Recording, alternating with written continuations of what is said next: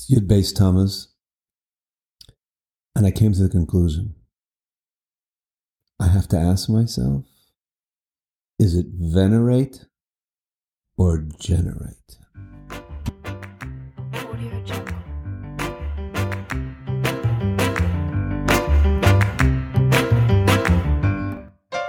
You're listening to Street Farbrengen.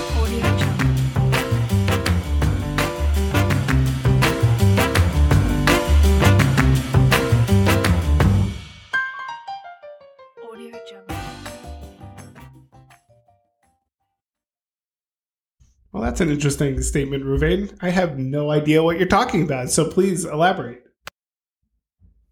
I'm glad you asked. I was pondering the story of basically 100 years ago. Right? It's almost 100 years, 1927. And I know it's 1922, but it's 2022. I'm sorry, 2020. We had too much l'chaim. So, and I'm pondering this story, and I'm thinking to myself, what does the average, 19-year-old guy or girl think about this grand holiday called Yud Beis Yud Gimel Tammuz? When I was a bacher and the Rebbe would make a farbrengen, it was huge. So it was like Yud Shvat. And now you have Gimel Tammuz, and everyone camps out at the cemetery, and it's just like this new hangout place, and Yud Beis Yud Gimel Tammuz doesn't seem to be a big shturim, So what did we put up? Either there was chats about the history of it and how the Rebbe was, Frierdiker Rebbe was beat up, and he was this and he was that. And all that is good, and this is what I came down to, is it just like every other relationship context with the Rebbe today, with Chassidus today, with Lubavitch, comes down to, do you venerate or do you generate? Venerate means mishabeach. You praise, you give compliments. It's PR, it's marketing lingo in a spiritual thing. So I'll be very specific. Please. Is what you learn, what I learn, let's talk to you. Does Zacharya learn there's one man with a long beard who's a Rebbe, and he could bring down this communist, Stalinist regime? And that's the story. And it's amazing what he went through. And someone asked me today, did he live in Gullus when he was in prison, or did he live in Geula when he was in prison? And we can talk all about the Frierdiker Rebbe. That's called veneration. Or I ask myself, what am I going to generate? What are you going to generate as a result of Yud Beis Tammuz? Is that what you're saying? Or what are you going to generate just in general? No. Obviously out of Yud Beis Tammuz. Meaning the Frierdiker Rebbe is going to inspire you. No, the Frierdiker Rebbe is not going to do anything. So elaborate what you mean. What is supposed to be generated as a result of the story? Well, that's what I'm asking you now. What do you walk away with after 2 days of pondering or living or not even, or deferring from Yud Beis Yud Gimel Tammuz? What do you learn from it? What do you take from it? Street Farbrengen, this is what I think a farbrengen is. That when you go into the base medrash, the rabbi gets up and gives a nice drasha and he gives an explanation in the base medrash on a mimer and so on and so forth. And then he's really, really, really sweet explanation. It's really cool. This guy is smart and it makes sense to me now. And, I like to say, Zacharya, and then you walk out of the shir and you say, where's the sushi? Please pass it. So that's learning a la veneration. We're venerating the seichel that we have. But do you walk into that shir? Do I walk into that shir? Do I sit in front of that mimer and say, my goal is to make a change when I get out of here, and this mimer is a tool in which I am going to be able to do it. That's beautiful. That's beautifully said. And we've, I mean, really, you're supposed to do that, obviously, with every story, with every Chag, with every story of the Rebbe, of Chassidim that the Rebbe, mentioned in Farbrengens, etc., etc. Let's just get into Yud Beis Tammuz of how I see this. So I happen to, I did mention when we were talking about the pictorial imagination that one of my favorite stories to go back to over and over and over again is the Frierdiker Rebbe's experience in the jail. And why I go back to it, besides the fact that I picture being there and I picture the experience, is that it actually shows on a very key characteristic of what a Jew is in the world. Because in that scenario that happened to the Frierdiker Rebbe, the world or his environment obviously was completely klipa and was completely against him. But what did he do? And when he got to the jail originally, it says when he was sitting on the bench, when he turned into when he made a wrong turn and he was in a peaceful hallway and he was sitting on a bench, he made a declaration, whatever you want to call it, for himself, and said to himself, I'm not going to give them an inch. I'm going to stand strong. I'm going to answer everything truthfully, and I'm not going to let them bend me at all. And as we know from the story, the whole story progresses to the point where the same guards that were punishing him and torturing him were the ones that actually ended up giving him back his tefillin, ended up actually giving him his challahs from his house, ended up, coming back, after Shabbos in order to be able to take his picture. And what that shows on is for you that the world doesn't necessarily need to confirm what reality actually is. You tell the world what reality is, and then the world changes. Okay, that's clear. So that is that what you're going to take out with? So take with yourself on Yud Beis Gimel. Yeah, I think I am. Base, yeah, right? I'm going to take that on in a deeper level that I have to stop. Can you share with me one of the less deeper levels you did that at? Well, no, I'm going to just go further into that idea, which is that subconsciously my expectation is that I need the world to confirm I need the world to confirm what is true, and then I'll change, versus that I am going to change and then the world is going to change as a result of me. And that type of empowerment is something that, I struggle with. I'm assuming a lot of people struggle with. I think you're sending out a little bit of a wrong injection into what you just said. Ooh, please share. Does the Frierdiker Rebbe write in? I'm assuming in Likkutei Dibburim what you're talking about. Does he write that he decided that he's going to do this and the world will then change? You're saying, did he have the expectation that the world should change? I didn't ask you his expectation because you can't answer for the Frierdiker Rebbe. Yeah, of course. I asked does he write it? I guess not. Right. So I don't think that's correct. I think what's correct, when I say correct, I'm saying what's the ultimate level is, I'm going to be me. And I'm going to do what I am because of of me. Whether the world changes or not, he was willing to die. Okay, so it wasn't that I'm going to do it to save me. Because if you're going to do it, if you're going to say he did it with the expectation to be saved, then you're still stuck in this world pattern, but you're kind of there's a wild horse and I'm going to try to put a bit in its mouth. No, you're totally right. You're totally right. And I should, and let me clarify that point, because you're absolutely right.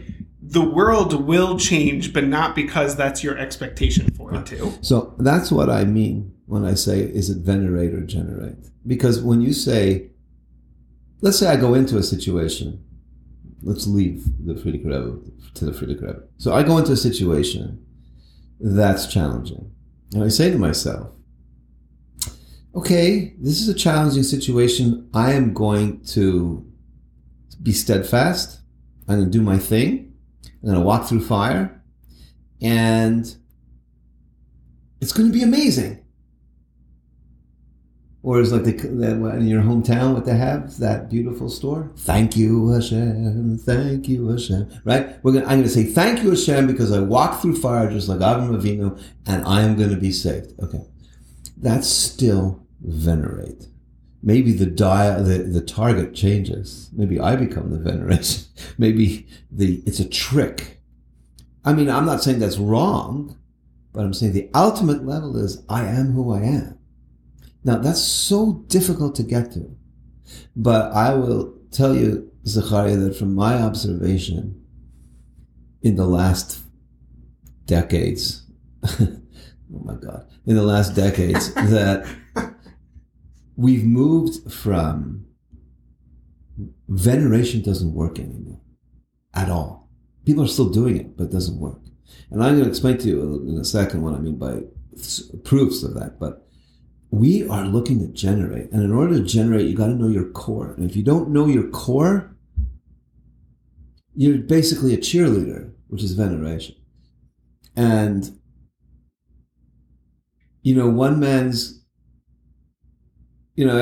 guy cheerleads for the Dallas Cowboys, and the other guy cheerleads for the Denver Broncos. Did I get it right? Okay. So you could be venerating on your level. Your kids may not relate to that.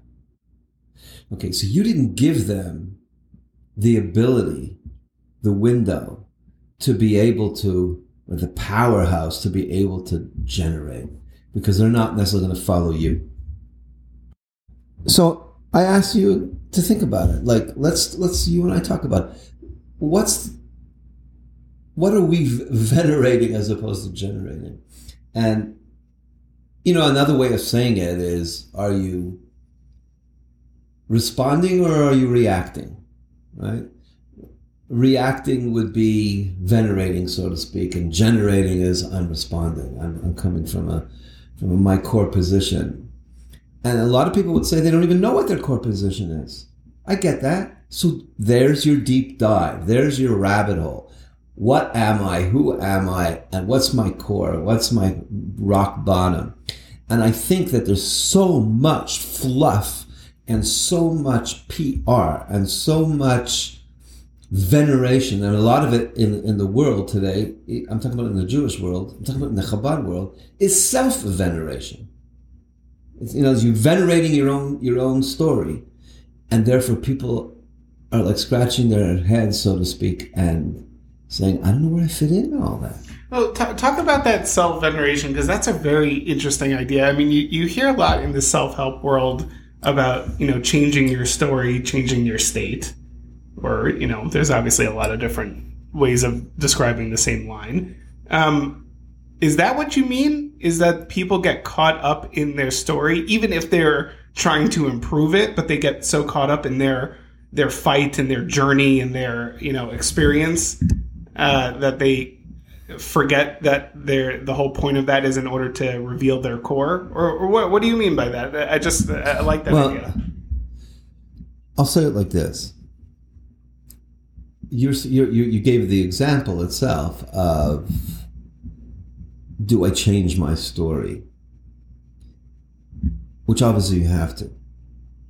We all have stories in our head. Stories are doubts. Your voice of doubt. Your voice of, I'm no good, I'm not worthy. All the good self-help stuff.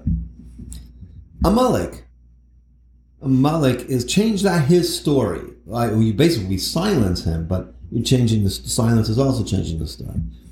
But you know what? You're really not going to change the story until you take ownership that you're the one who's going to change the story. So I'm saying to you that we all know about Amalek. So we all know what we're supposed to be thinking about, what we're not allowed to be thinking about. Okay. So we go and we say, we get together, when I think about this, we get together and say, we have to be this way, or you once said to me on this podcast about, No one's the guy doesn't at the front of the room doesn't ask his Farbrengen constituents, why aren't you doing Rambam? He's just telling them they have to do Rambam. So you have to do Rambam is a subtle veneration. There's a great Rebbe, which he is, of course, and he told us to do a great thing, which of course is Rambam. And I'll say venerate even more. All the brachas come from doing chitas. We spoke about that. I struggle with that. The question is who am I in all of this? And I think that's the story of the Frierdiker Rebbe. And I will tell you, of Yud Beis Tammuz, I'll tell you more.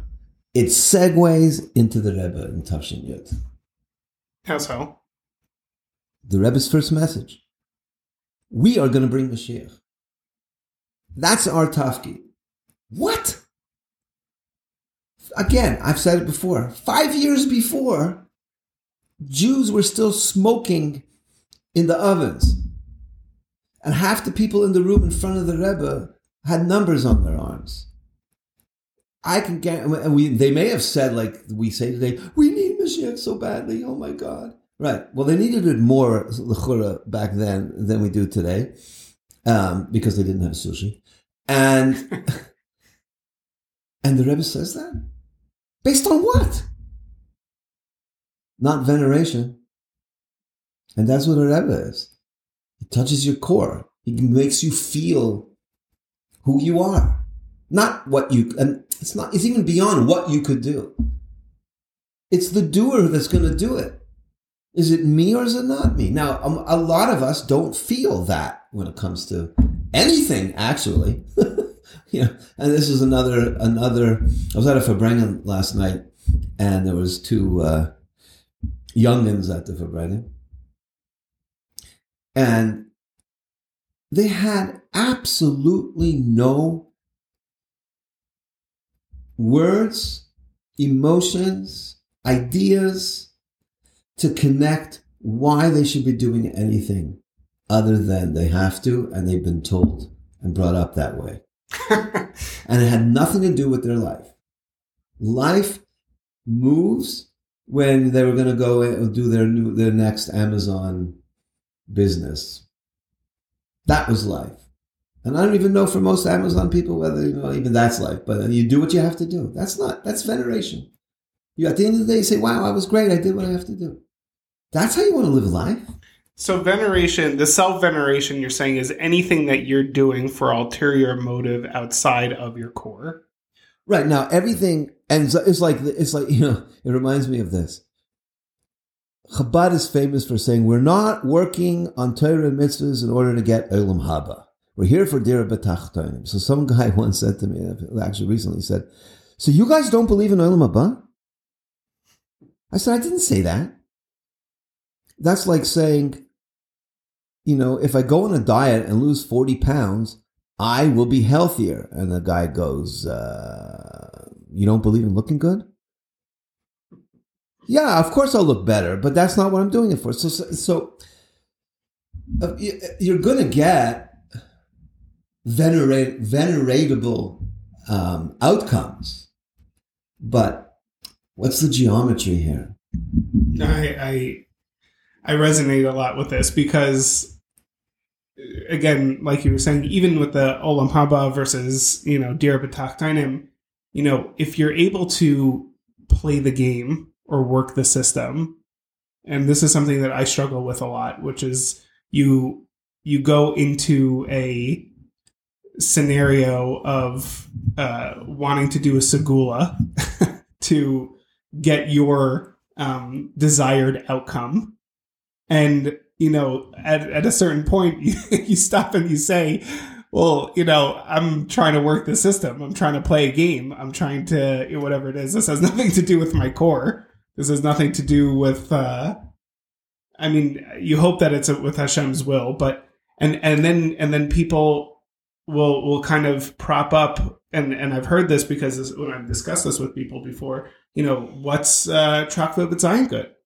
What's these ideas that if you have a desire and you really want that desire to happen and you think good and you do everything that it says according, you're going to get it. It's going to be yours. And in my head, that is very dangerously close and difficult for me to separate between that and then just bypassing the system in order to get what I want and not actually doing the work to reveal my core?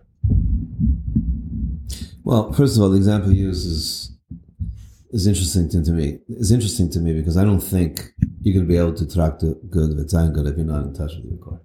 Well, but that's the answer. But what I'm saying is, when people talk about positive thinking, especially in the not from world, again, it's not core related. It's about your desires. It's about manifesting. It's about things that are, maybe not according to God's will. Okay, so let's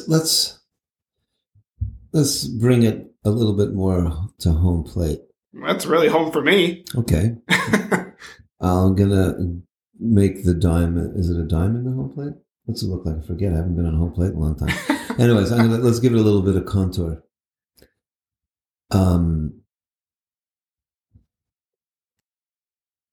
Something that I know we've spoken about, but I don't think we can let go of it. And that is, when I say core, we're not talking about going digging for a mine and looking for gold nuggets or something. What does it mean, core? What's the source of what compels me? And I've noticed that there's not much that really compels me. What I do may be in reaction to, but I'm not stepping forward because I'm compelled. Some people call it finding your why, other people call it your purpose, but there is a very distinctive, obvious feeling when you're operating out of what you want, what your Ratzon HaNefesh is. And we can go into Chassidus that speaks about it. If you look at, for those people who learn Samach Vov, the first 8 or 9 mimers are about Ratzon and Oinig, and Ratzon is what we're talking about here. And the discussion that Rashab is going through is which is the Etzem, Oinig or Ratzon.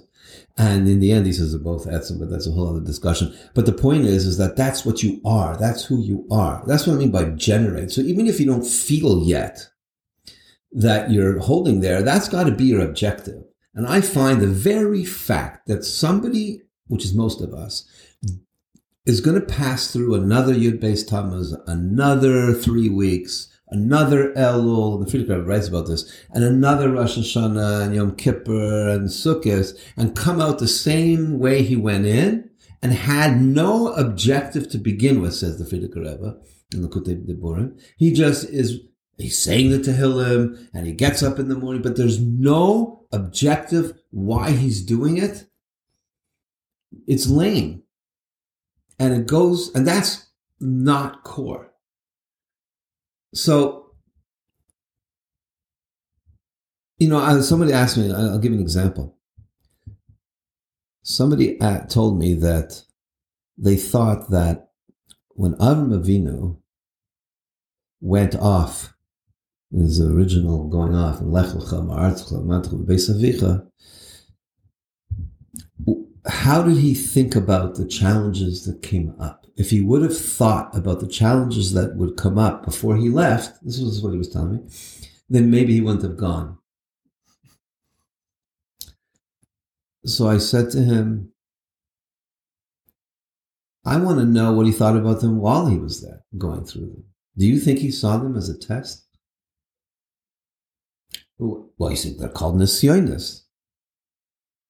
I said, so, but Chassidus says in the Soyuz is also called a nes, a flag. Running it up the flagpole, where you transcend nature, which is like the Frierdiker Rebbe in jail, right? That's not a test.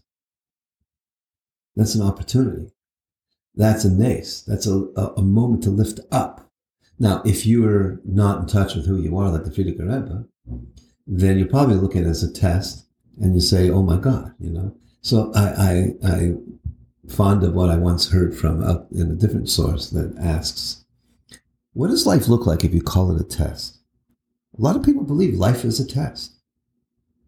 And if you win the test, you get your prize at the end. And even if you don't get the prize, and somebody else sees it as an opening flower, even though you're going through rain and all the stuff that we can give the example of the flower goes through, but it's going to open up. So I think that's the core that you take from Yud Beis Tammuz. That I don't have to be, I'm not going to topple the government, not little Reuven. Maybe I can topple my own government, my own story. But do I feel like I have the koyach to do it? Even if I think I should do it, that means I don't really feel it's me. And I think, again, going back to what I take from that, I take from Yud Beis Tammuz this year and what we were discussing before, which I'm not going to ask you if you remember what you took last year. Good. Thank you. It's hard to remember what I took on last week. But that, again, you make the resolution to be an expression of your core, or to hold on and not bend to the world around you and to just do the right thing. And as a result, you're going to be doing the right thing, like you're saying, but we know that the result is also going to be that the world is going to change as a result of you. I don't even know if it's about the right thing. On the other hand, I just wrote about it that the Rebbe has a letter I came across where he says success. This guy came to the Rebbe and he said he tripled his bottom line, whatever the context was, wasn't financial. And the Rebbe writes back to him that success is not other than the ongoing struggle to do what's right. Success is the ongoing struggle to do what is right. Okay, so if you unpack that, the first thing you hear from that is success is not an outcome, because it's an ongoing struggle. But the point is not that life sucks and it's a struggle. The point is success is that I'm here to express. That's to do what's right, but that's the struggle with the world and so on and so forth. Do what's right, whatever your struggles are, comes from a basic core.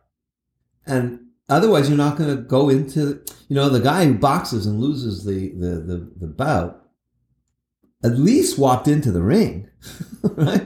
So he's successful, but he may not think so if he's looking at outcome. So, and I ask again, and I think there's a malaise in the general world of today, and that is we don't feel compelled. We want something to compel us. We want something to pick us up and get us animated. And you know what? Gimel Tammuz shows you that we don't have that. Sorry to say it that way. Certainly not in the way I had it and experienced it. And great Hasidim who fought the Russian juggernaut of communism, most of them have passed away. So we can't point our fingers to them. So life itself is telling you got to look inside and find your own being. And I'm amazed that there's no agenda that people set up for themselves in that which they're spending 90% of their lifetime doing, which is Torah and mitzvahs. There's no agenda. There's no, I'm just going to go with the flow. I don't think that's the Rebbe's marching music. I don't mind going back. I don't mind. I apologize for going backwards, but go back to what I was saying before about the manifestation aspect for the, trying to game the system, trying to work this, and trying to create an outcome as a result, which is now very clear that I guess we're saying is not your core. How do you mesh those things together where you will have desires for an outcome? And yet, you obviously want to engage your core and express your core simultaneously. Okay, so you're asking a normal human being wants to have an outcome. How do you mesh them? Why do you want to have an outcome? Because I'm lacking, I guess you could say, the outcome. Well, right. So if it's a financial outcome, that's obvious. But the other aspect would be, if I accomplish A, B, and C, now I'm not lacking because I did it. Okay. Is that venerate or generate? It's venerate. Right. Even though you're trying to generate an outcome, ironically. Right. But yes. Okay. What if, and this is what I think what the Rebbe means by the ongoing struggle to do what's right, is just like the Frierdiker Rebbe sat down on that bench and said, I am me, and I'm not going to give up who I am. If you say the same thing to yourself, you sit under your tallis on Shabbos morning for a minute, 2 minutes. What am I doing here? Who am I? What do I want? Not to become. I want to touch who I am, the thing that moves me to get up in the morning and work the entire day. I don't mean physical work or office work. Work the day and then go to sleep at night and wake up again. I want to be moved. I want to be doing that in a way that everything is, I'm in training, just like an athlete is training. I want to feel, not that something should make me feel. I want to open up the tap that is inside. And there is a tap. Okay? Well, yeah, I guess we're making an assumption that we know what that. No, I'm not making assumptions we know. I don't think most of us know. I don't even know. I don't know if I know, and I don't know if you know. So I'm saying, what am I tapping into? How do I know that I'm hitting my core? When you hit your core, you're going to know it. Tell me what that is. Well, Wait. First, let's get it very clear. You don't have to yet know. I'm saying most of us have to be willing to start looking for it. Okay, one of the reasons why we are so confused about our core, meaning that we don't feel it, it's the kind of world we live in. Most of us think that we can multitask, right? So I'm guilty of this, if we can use that term. I could be in shul, davening. I learned the mimer. I even thought about it before davening. And I'm learning the mimer, and at the same time, I have a question in my head, and I'm looking up Google to find the answer. Or my WhatsApp. What's on my WhatsApp? I'm expecting a message on my email for my business. So I could literally be pulled by that, okay? But that's like on the edge of absurd, that I could be davening and doing that, and it's wrong, and this and that. Okay, maybe it's picking up a sefer on the table while I'm davening. That, oh, look at that, I never saw that title before. Oh, they came out with a new gem article, and you look at the guy, the picture of the person that they're interviewing while you're davening. Okay, we think that there's no loss. I'm talking about in brain power now and concentration, because we can multitask, because we're doing both. It feels like we're doing both at the same time. In reality, scientifically now, they've proven that no, you're not doing both at the same time. You're switching. That the brain is physically switching from focus to very fast, so it feels like you're doing both at the same time. Okay, the downside of that is that when you switch back, you think you just switched back, right? No, it takes, when you do something today, let's say I just heard this crazy number that the average office worker works on a project for 3 minutes, concentrates for 3 minutes, that's it. Okay, then they get distracted, and it takes the brain 23 minutes to get back in the same zone that they created in those 3 minutes. So it's not switching back a minute later from what you were doing. It literally takes you 20 minutes to get into the same zone. So you just lost 20 minutes, and you can imagine that multiplied all day long. Okay, so does that sound like there's a core that's driving all of this? Obviously not. So I will suggest I was thinking about it actually just today. I will suggest that if we're going to talk about Yud Beis Tammuz and a driving core that we could take out of Yud Beis Tammuz, I said, you know, what do I venerate or generate? Oh, I want to generate. But you know what? I'm so lost in the high-tech world of my cell phone, of distraction, of the minion, and so on and so forth, that my next step is I am going to set up my strategy, my toolkits to get out of that seduction of cell phone and everything else. So I'm going to say to you that you're saying it, you're using the term distraction, which is obviously true, but I'm going to give it a different word to add to it. It numbs also. It numbs what? It numbs the focus.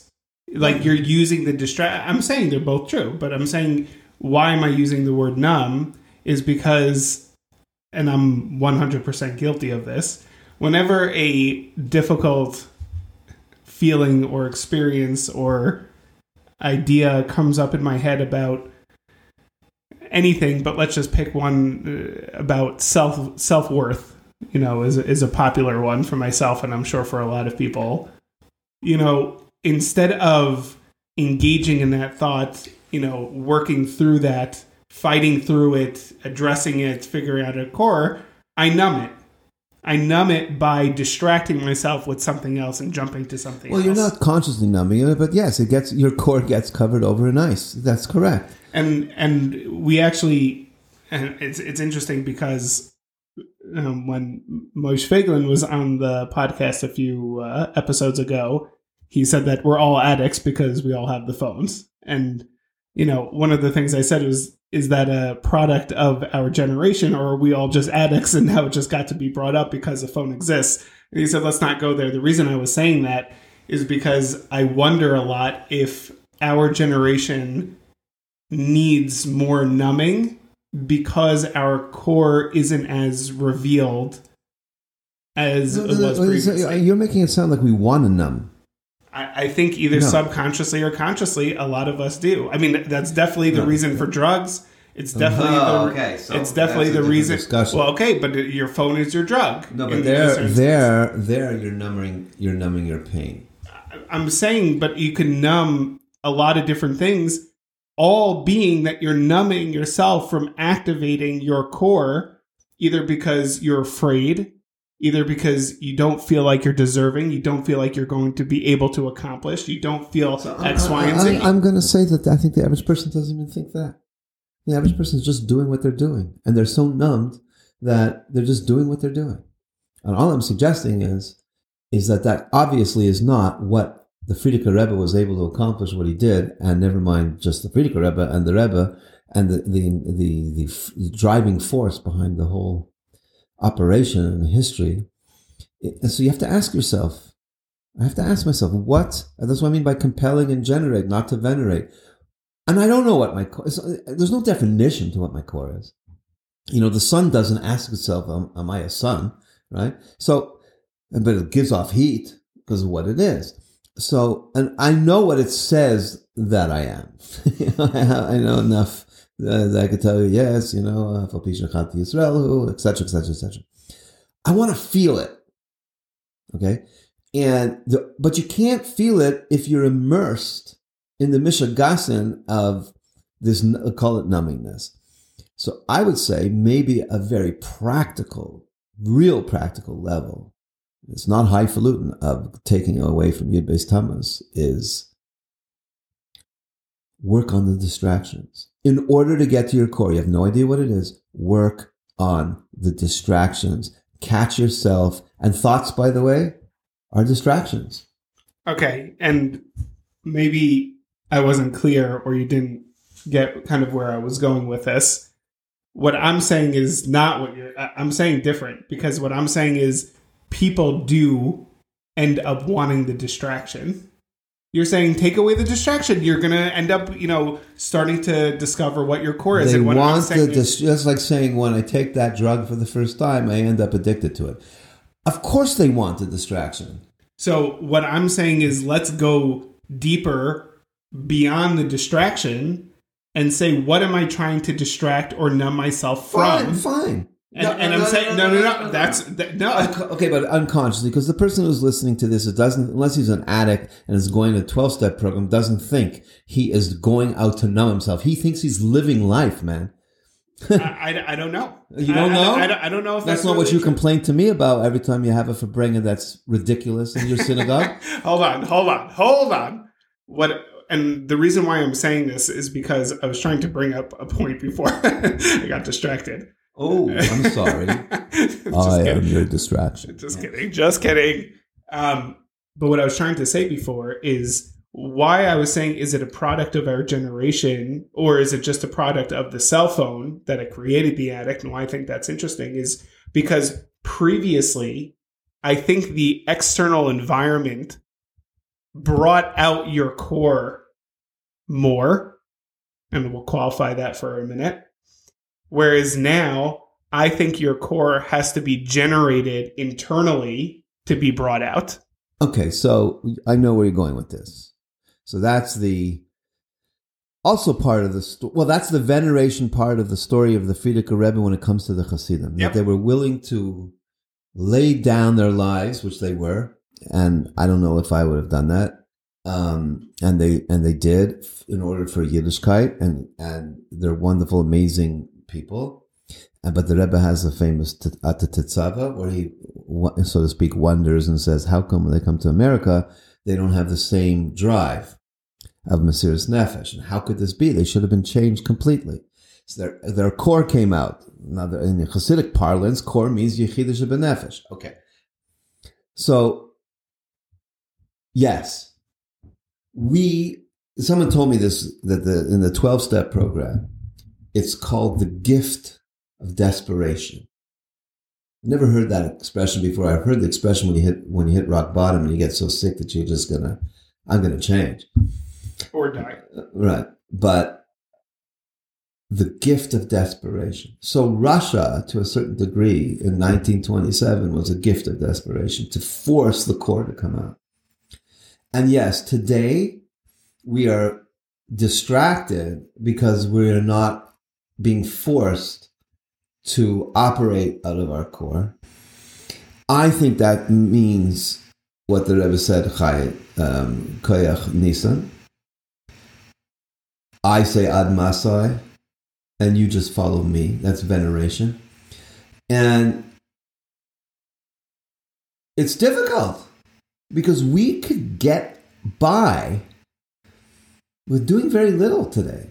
You know, the headspace in the if you think about it, the average, I don't know if this is safe to say, but the average Jew in the 16, 17, 1800s, when things were bad, which they were, by and large, right? They had poverty, they had Cossacks, they had pogroms, because they figured they deserved it. So they got to step up their game. Rambam writes this about, we're coming to fast day. That's what a fast day is all about. Step up your game because you've been sinning. That's why you had this terrible thing happen to you. I don't know if people actually think that way or feel that way in general. You're saying today? Or yeah, you're saying today. And therefore, that itself is not a outside force that's going to compel you. I'll tell you an interesting observation based off of that. Yeah, I heard this at Farbrengen once that the Rebbe was the first leader. I don't know what you want to call it, but what one of the hallmarks of what the Rebbe did in his letters, in particular, of people who wrote to him about issues that they were having, was that the Rebbe never said this answer that you deserve it. That it's a tikkun, that it's, you know, it's something that you just gotta muscle through. You gotta just deal with it because this is part and parcel of your tachlis in this world. That if somebody came to him with an issue, again, I haven't read as many letters as this person did, so I'm assuming that he's right. But when he looked through all of the letters, many times, if not all the time, it was, this is what you should change. This is what you should do. This is how you should think in order to change the situation. He never let the situation define how the person was supposed to view himself. He made the situation a lacking that the person had that needed correcting because his core wasn't being expressed in different words. Obviously, he didn't use those words. Or to put it in the way we were saying before about the flagpole being a nace or in the soyin being a test, the event that's taking place is there to bring out your core. It's not a test to see whether we like you or not, or whether God approves of you or not. On the contrary, he's giving you a way to bring out your essence, because your essence is connected to his essence, and isn't that what this is all about? Bringing the essence down to this world, right? But somebody's going to say that that's always what a Nisayan was, and Nisayan was always supposed to be bringing out Nisayan. No, and the people didn't look at it that way, and Nisayan meant pass the test, then you'll get a reward. Okay. That's one of your favorite mimers. Yeah. I know what you're saying. What I'm saying is, again, is that now a product of the Rebbe's outlook, change in reality experience, or is that what it always was? And that's why I'm saying you're asking a typical question. You know, now that the Baal Shem Tov comes along and teaches what he teaches, does that mean that things changed, or was it just what was always was, but no one understood it that way? You know, when they discovered radio waves, it doesn't mean they created it. So maybe we didn't have the koiches easily at our fingertips to be able to fulfill certain things, so it wasn't taught that way. It wasn't taught, so it wasn't our avodah, and so on and so forth. But it's apparent for those people who are parents, it's apparent that our kids are that way. They're looking to, they're lacking and feeling there's no real reason why they're getting up in the morning every day. I hate to say it, but it seems to be, I mean, you do it. I'm not saying that some people sit on the couch and play with their games that they have. And you know the irony? The Rebbe said what it is. Is there anything more compelling than Mashiach? The question is, do you feel that that's your core? Do you want Mashiach you said it before, but venerate or generate is really what you're saying right now, which is when you look at Mashiach as a goal, like we talked about previously, but when you look at it as a goal that you're trying to get to, then the goal of Mashiach is a veneration, which is how it was always described up until the Rebbe said differently. Right, which, if anything, we can say the difference, and I know everyone could scream and yell about making differences between the Rebbes, but one of the main difference of the avodah that the Rebbe brought forth was dir b'tachtonim and bring Mashiach, which was dir b'tachtonim, and dir b'tachtonim is generate, is not looking for something on the outside. It's working with what's right in front of you and bringing God right into it because it's there already. And that's how the Rebbe could say in 1951, we're going to bring Mashiach and we're the generate Mashiach, even though, as I said, 5 years before, they were walking out of Auschwitz. I mean, here's a provocative question, Reuven. Was it possible to generate, like, in the past? Or was it necessary to do as much as you can in the veneration side of things, and you pretty much hoped to get to a place eventually of generate, which is what we're saying now is this generation? Or was it always the option to generate?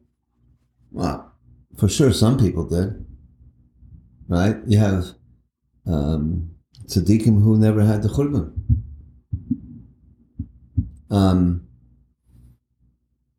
But as a generalization, I think that it took basically the caliber of Rebbe that we were blessed with to bring out the avodah of self and the power of the self and drop the victimhood. And victimhood includes veneration. I'm a victim. How so? Because if you said before, Eilam Haba is veneration. I'm a victim. If you really unpack the story, I call it a story, but if you unpack the paradigm of being in this world in order to get Eilam Haba, to get a reward, you're saying basically that this world, excuse the expression, sucks. We have to go through it. We have to fight the Yetzer Hara. We have to go through all the trials and tribulations and tests, because we're big on the soy, nisyonos, and we will get the pot of gold at the end of the rainbow. That's weakness. Oh yeah, it took you strength to be able to Ezu Gibor HaKoivesh Yitzra. Right, I get that. But it's still, I am a means to an end. And my life is a means to an end. And the Rebbe, of course, is based on from before him, but the Rebbe accentuates, you're not a means to the end. You're the end and the beginning. So go generate.